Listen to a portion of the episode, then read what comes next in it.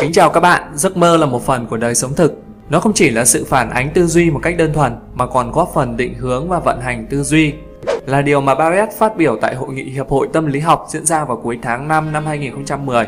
Nghiên cứu của nhà tâm lý học Barrett thuộc Đại học Harvard đã tiết lộ khoảng thời gian ngủ say có thể giúp chúng ta giải quyết các vấn đề nan giải, khó khăn xuất hiện vào ban ngày và sau đây hãy cùng tiểu đạo tìm hiểu về ý nghĩa của những giấc mơ nhé. Thứ nhất, mơ thấy rụng răng. Rất nhiều người cho rằng trong mơ thấy cảnh rụng răng là tượng trưng cho sự kỳ vọng vào con cái. Tuy vậy, bởi răng là một phần tương thông với sự tự tin của con người, bởi vậy rụng răng cũng có thể ngụ ý là bạn sẽ hoài nghi đối với sự nghiệp của bản thân. Nhưng một loại giải thích được nhiều người đồng ý là sắp tới bạn có thể bị vả miệng, vậy nên nhất định phải cẩn thận với lời ăn tiếng nói của mình. Thứ hai, mơ thấy trần chuồng ở công sở hoặc trường học.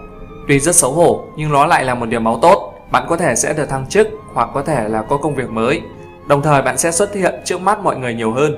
Những chuyện vui và mới sẽ đến, nhưng cũng sẽ khiến bạn cảm thấy có một chút gì đó không quen. Thứ ba, mơ thấy tiền.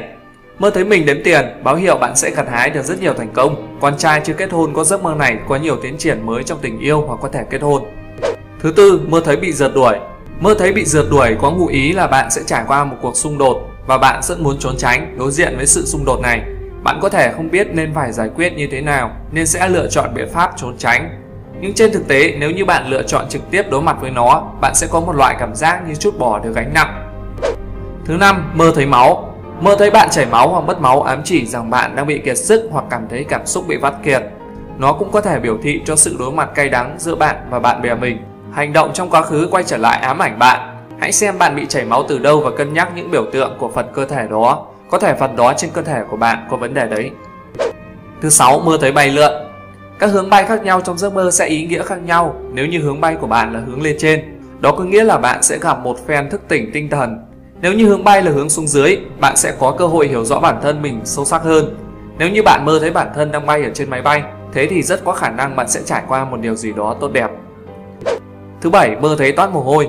Nếu mơ thấy mình bị toát mồ hôi, ướt đẫm cả người, hãy chuẩn bị đón nhận những điều không may sẽ xảy ra trong đời sống tình cảm, hoặc giận hờn, hoặc gây gổ, cãi vã đến nỗi không nhìn mặt nhau, một tuần, một tháng hoặc lâu hơn. Thứ 8. Mơ thấy chết chóc Mơ thấy chết chóc là một việc khiến con người ta cảm thấy rất đau buồn, nhưng ý nghĩa của nó vốn không phải tiêu cực như vậy.